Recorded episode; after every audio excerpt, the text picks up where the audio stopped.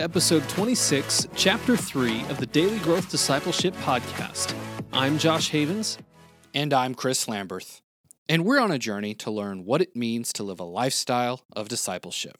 We're glad you're joining us and hope that as you set aside this time for God, that He would help you grow today in the everyday moments of life. Stephen Kuert was born and raised in a missionary family in Nairobi, Kenya. When in the USA, Stephen lived in Tulsa, Oklahoma, where he received his undergraduate degree at Oral Roberts University. He went on to obtain his master's degree at Global University. Stephen has traveled to over 30 nations and has lived as a missionary in four countries while ministering and teaching in several more.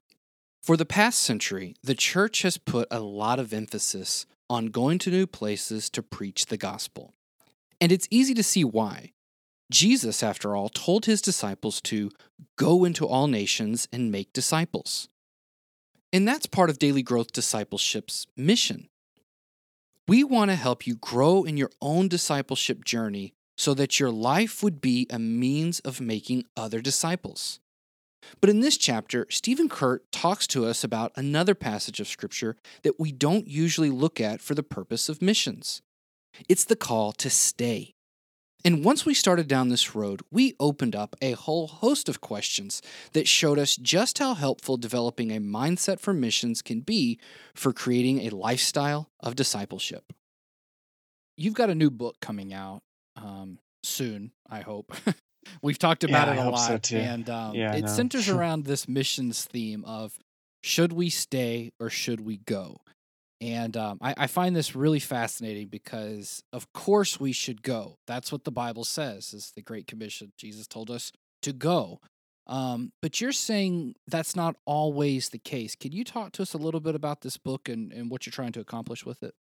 Yeah, so I was asked to speak to a group of college students that were getting ready to go overseas for one month to two months, and we're talking 20 some different countries or such. And the director of the program was like, Hey, we want you to share on something that's going to motivate them for ministry as they're going on this uh, mission experience so that lives will be changed.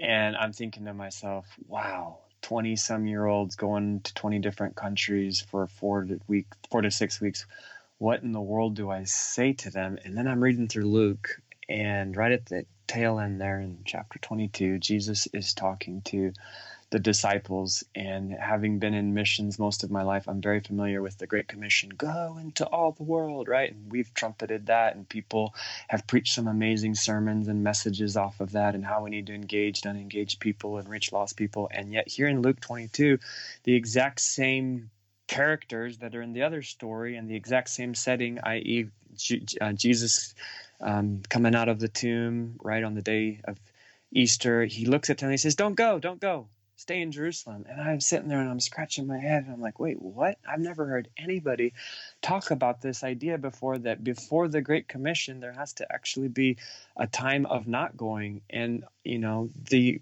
basic idea there is Jesus begins to unpack the idea of the promise of the Father, which he had alluded to in Luke 11. And he talks to them about, you know, if you ask, seek, knock, the door will be open, you'll receive. And then he sets it up within the context of specifically the Holy Spirit, right? And so he's made them this promise you will receive the Holy Spirit. And then he tells them in Luke 22 don't go until this promise becomes a reality in your life. And so that night, when I shared with these students, I broke down this idea of what does it mean to encounter the empowerment of the Holy Spirit in your life so that you will be able to make an impact in missions. And that's kind of the idea of, you know, the entire book is helping, um, I would say, a younger generation, 40 and under, um, understand the role of the Holy Spirit, right? And part of that, you know, I've spoken enough in different contexts, talked to enough people. So many people have almost like a negative taste in their mouth towards the Holy Spirit in our generation and because of whatever so everybody has different reasons you know they witnessed people abusing the power of the spirit or they saw shenanigans in the name of the holy spirit right? And so one of the stories that i bring out in the book goes back to kenya when my mom uh, bought my brother and i some brand new running shoes because we were we we loved athletics, and obviously Kenya always excels, and so we were trying to emulate some of the uh, stars in Kenya at the time, and so she buys us these brand new shoes, right? And we're so pumped about it, and they were Chinese knockoffs because Kenya didn't really get any imports at the time, and so I have on my brand new pair of Punas, P U N A, right? And my brother has on his brand new pair of Riobec, not Reebok, Riobec, right? and so these shoes look great. They they they they look like the real thing. And so I take off like in my first major race and I'm doing pretty good. And I'm like, yes, these shoes are helping me out. And then all of a sudden the sole comes off the bottom of the shoe because it's a cheap knockoff, right? And my mom had paid this money and then I talk about in the book, okay, well, let's correlate that to an experience with the Holy Spirit where someone said it was the Holy Spirit, but maybe it wasn't a legit, legitimate expression of the Holy Spirit. If 20 years later you tell me that you're going to buy me a pair of Pumas or my brother a pair of Reeboks and we break out in cold sweats and go, oh no, I'll never wear those shoes again, you would say, hold on, that's not valid because those weren't even legitimate expressions of that brand 20 years ago. They were cheap knockoffs. And so I, I guess the passion and heart behind the book is simply this there has been so much of a cheap knockoff in the name of the Holy Spirit that people have thrown the entire concept out and what happens is we are woefully under equipped and unempowered to go and accomplish the mission of Christ. And so, you know, and I'll, I'll get up and I'll share with people, I'm going to talk about how God healed this person and how the Lord gave me a prophetic word for that person and they got saved. And they look at me like blink, blink, blink, blink, blink, blink, deer in the headlights. Like, how could that ever be? And it's because we don't have even a grid or a framework of how the Holy Spirit wants to operate in and through our lives as believers in the 21st century. Yeah, man, wow. There's there's there's so much there. So let, us just start at the beginning and unpack some of this because this is really great stuff. Uh, so you're not saying that people shouldn't go. Your main thesis is that that they should just wait until they have been trained and empowered, and the Holy Spirit releases them to go. Am I correct? Yeah, I mean that's definitely part of it, and then I think it's learning i would use the word dependency. Basically the book can be boiled down to learning how to depend on the power of the holy spirit. And once you have you know encountered the holy spirit it's not that it's a one time you know i plug myself into the wall and I get a charge for the rest of my life. I love to just talk about a cell phone, man. The thing has to get recharged multiple times. And so it's just this idea that I'm not going to do missions in my own strength and my own strategy and my own ability and my own short term plans or goals. I want to be a part of the master harvester. I want to be a part of what the Holy Spirit's doing and the plan of God in this hour. And so it's how do I depend on Him once I have encountered Him and how do I keep depending on Him and keep encountering Him? Huh. So what did that look like in your own life? Because this sounds this sounds like too specific of a lesson to just be something you just came up with one day. And so I imagine that you have been through some. Th- I know your story a little bit, so but I imagine sure. that you have been through some things where this dependency that you're talking about has had to become a learned necessity for you. Yeah. Um, I mean, there's a lot we could talk about there. Let, let's let's just look at it this way: that in my life growing up, as I've talked about in Kenya, uh, my parents are and were uh, Pentecostal missionaries, and so they were connected with a Pentecostal denomination. But the school that I went to was definitely not necessarily Pentecostal, and so we would get ridiculed. Pentecostals would get ridiculed from stage, like, "Oh, they're the people who talk in tongues and do all kinds of strange things." And at the time, I didn't speak in tongues and I didn't do strange things, but I was somehow associated with this Pentecostal thing, and so man, we were like closet Pentecostals, for lack of a better word, because I didn't know, like, do I believe this? Do I not believe this? Is it real? Is it not real? I saw mom doing it, so I believed it was real, but it hadn't become a reality yet in uh, my life. And so it made me go back to a lot of these why questions like, well, okay, why would I need the Holy Spirit? Why would why would tongues even be necessary for today? Why would the gifts of the Spirit be needed today? Are the gifts of the Spirit even possible for today? And so that probably for about a 10 year period in my life became this quest to try and answer some of those questions in studying scripture as well as in talking to people that I knew that, you know, had this kind of experience in their life. And at the same time in my own discipleship process realizing more and more my own inability to make anything happen in terms of spiritual development both in my life or in the life of people that I was trying to communicate the gospel with. And then every now and again there'd be like this explosive moment where the only way that you could explain it is that God just showed up. And then beginning to ask myself, like, what if God showed up more regularly? What if we didn't just confine confine God to like youth camp once a year? What if God showed up at the restaurant? What if God showed up in the bar. And I say bar, you have to read the Sach story because God showed up in the bar multiple times and saved multiple drunkards, right? And so at some point, beginning to ask, what if the Holy Spirit is the God moment? And what if I can walk in that kind of place where God just shows up regularly, not just at church? What if he shows up at the grocery store? What if he shows up here? What if he shows up there? And then if he does want to show up and if he's willing to show up, then how do I know when he wants to show up and how can I help facilitate that? Yeah, that was going to be my next question actually is what have you done in your life to enable that sort of sensitivity to the spirit so that you are at least aware and willing to act when the spirit wants to show up in those places? Because again that's one of the biggest things that we're after with daily growth discipleship and and living a lifestyle of discipleship is just that that each moment of the day contains opportunities to become more like Christ and to follow his will, even in the the mundane innocu- seemingly innocuous ones. And so what have you done in your life to to remain open and, and look for those opportunities? Yeah, um, I, as as simple as it's going to sound, and it, um, those are often the best things. So I don't want to put okay, down the simple great. things. yeah, for sure. Um, I regularly just pray and ask the Lord for awareness of because I recognize so many times I miss it. And then once I feel like, you know, I've really honed in on when God wants to move in any particular moment, then obviously I need courage because it's not the easiest thing in the world to begin to take a step of faith, i.e., you see somebody and you feel like God's given you a word for them, or um, you know, you feel like you're supposed to pray for a healing or something like that. And so I regularly and consistently ask the Lord for courage because I, by my nature, am not a courageous person. I'm much more on the introverted side, I'm much more on the non confrontational, I'll let you do your thing, you do, I'll do my thing kind of person.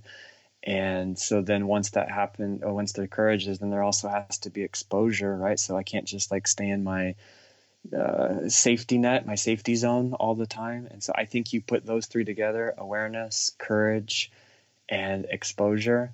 Um, and then you just start taking some steps. And I'm not going to pretend that I haven't messed them up royally. Like there's been some times, not even that long ago, actually, a few months ago, I was praying for this girl and I forget all the details, but she, her and her sister, um, were there, and this was actually in a church context. And I, I gave her the word that I felt like the Lord had for her. And she's like, wow, 50% of that was amazing. That was like right on. And the other 50% of that was like, that's almost like, that's almost like heresy. That's like, that doesn't even, that has never happened in my life. And I was like, oh, snap. I totally missed that one on 50% of it. And so then I'm wondering, like, um, hmm, Lord, is should I have not said anything? But God impacted her that night on that 50%. So I'm not saying that, I guess what I'm saying is there's room for growth in this. And it's not that you always get it right every time. It's that you make yourself a conduit so that God can, knows that He can use you. And I think just like with any um, activity or exercise, you get more familiar and more acquainted with how things go during a particular um, training session and you know you just get better and better at it and stronger and stronger as you exercise that particular muscle. So that's you know i still i still mess it up royally and then there's still times when god uses me powerfully. Well and, and we can't even discount sometimes that that other 50% that didn't mean anything or that she thought was heresy baby uh, might not mean anything right now but some of the greatest lessons that I have learned have been because I've been in arguments with somebody arguing against a position. And then months later, the Lord will slowly just crack my heart and my mind open to the other person's position in, in in some cases I've come completely around on some of like the toughest arguments that I've ever had. We've And had some of those conversations just between the two of Oh, us that's over the last too. 10 That- years. yeah, exactly. Wow. And so Wow. I, I don't think we should even discount sometimes maybe the, what the Lord would have to speak into somebody's life that we're not yet ready to accept, but is going to plant the seeds for something uh, uh, to come later. Um, yeah, that's good. The other thing I'd like to just point out is how encouraging that is. Talking about just the simplicity of prayer right there, because I think we get it in our minds that following Christ, and I mean, it means everything. I mean, it really is this dramatic life and death thing on a cosmic scale. We, we talked with Leo Sanchez about different models of sanctification, and one of them was this dramatic model um, that, like, it's just this amazing cosmic drama and battle. That's Basically, going think on. Lord of the Rings. Yeah, Lord of the Rings. Wow. There you go. But at the same time, it takes place. Oh, Lord of the Rings. We'll use Lord of the Rings. It takes place in the smallest, Mhm. simplest moments, like Gandalf talking about the great power that the hobbits have, and just the everyday moments. Um, and, and so sometimes we we we think following Christ has to be in these great grand gestures, and and no, just learning to condition ourselves to say, you know what, praying throughout the day and looking for opportunities rather than saying, well, I did my quiet time in the morning. I don't need to talk to Jesus anymore today. But saying, no, just becoming present in the moment, asking, what can I do right now? And being open to the Spirit using you, I think is one of the best lessons that we could possibly learn. And it's simple, but it's also one of the most difficult things to get right in our life consistency consistently because you're right. We fail at it. In fact i'll tell a, a telling story. Josh and i failed at this one time royally. This Oh, was yeah, like yeah, a yeah. a classic um a, a priest just walking around the other side of the road when there's somebody you know lying sick and josh and i were literally finishing up class at the assemblies of god theological seminary not to throw the assemblies of god theological seminary under the, the No, bus. this was us. It this was us but the point is we're leaving class from seminary to train in ministry to go back to our jobs at another ministerial university. and a guy comes up and asks us, I don't even remember exactly what it is, but he was basically asking for some counseling of some sort. And he's like, Do you guys know of anybody that does this? And we just said, I don't know why, but we just totally missed the mark. So, like, yeah, go ahead and go on in the seminary and ask somebody. They'll point you to the right place. That's awesome. and we got like I swear a hundred yards down the road after we and we, then it hit us. and then we like looked at each other and was like, oh, I I think we just missed an opportunity right there. That's great. and like we tried to turn around and come and find the guy and like like at, at that point th- the opportunity was gone. But we can beat ourselves up about that, and we have beat ourselves up about that, or we can learn from it. And learn from it. Yeah. and I think that's what we have to do in those moments of failure is we just have to learn from it, consider it a repetition like you were talking about in that training, and um and get better as a result. Yeah, it's good. Um, about 15 years ago, I was in Houston, and a pastor that I was only loosely connected with said this to me, and I don't even remember his name, but it has become one of the most uh, defining uh, words of wisdom on how to operate uh, in terms of seizing an opportunity. And he said, whenever he went anywhere, he would always, particularly, he was talking in the context of ministry, but I think it applies in any context where you feel like God may want to do something. He said he would walk into the room and he would say, Lord, I know you're already here. What are you doing and how can I be a part of it? And man, that hit me between the eyes. And that's something that has resonated with me for, you know, the last 15 years. Like even to this day, I would say that's the number one piece of advice that I give young people when they come and say, Hey, how do you do ministry? I go, man, I'm not trying to do the ministry. God's trying to do the ministry. I'm just trying to figure out what He's doing and how I can be a part. And it takes the pressure off. And it also allows you to be able to say, you know what, I'm probably going to get it wrong sometimes, but it's not my ministry to start with. It was His ministry.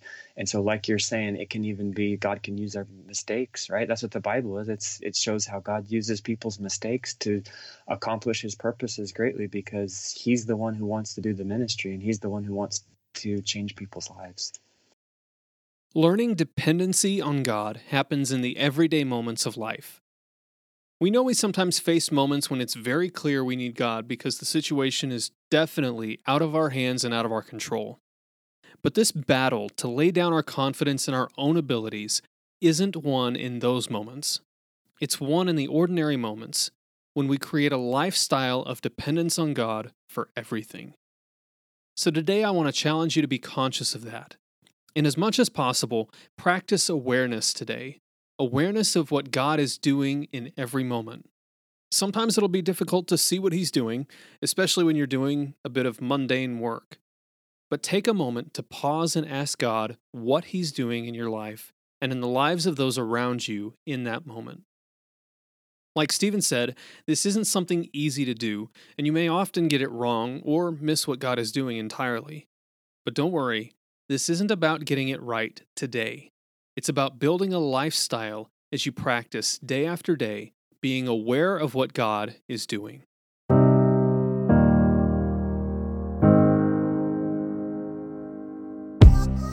How can you create a lifestyle of discipleship? Most Christians think discipleship is a program or a few practices thrown in at the beginning or end of the day.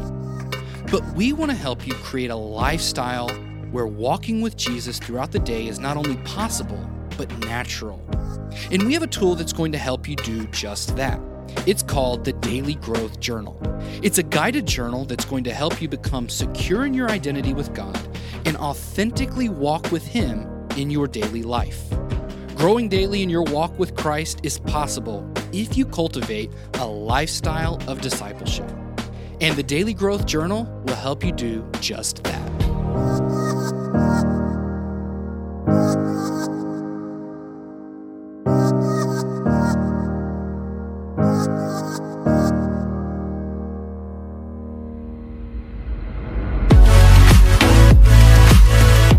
Thanks for listening to this episode of the Daily Growth Discipleship Podcast.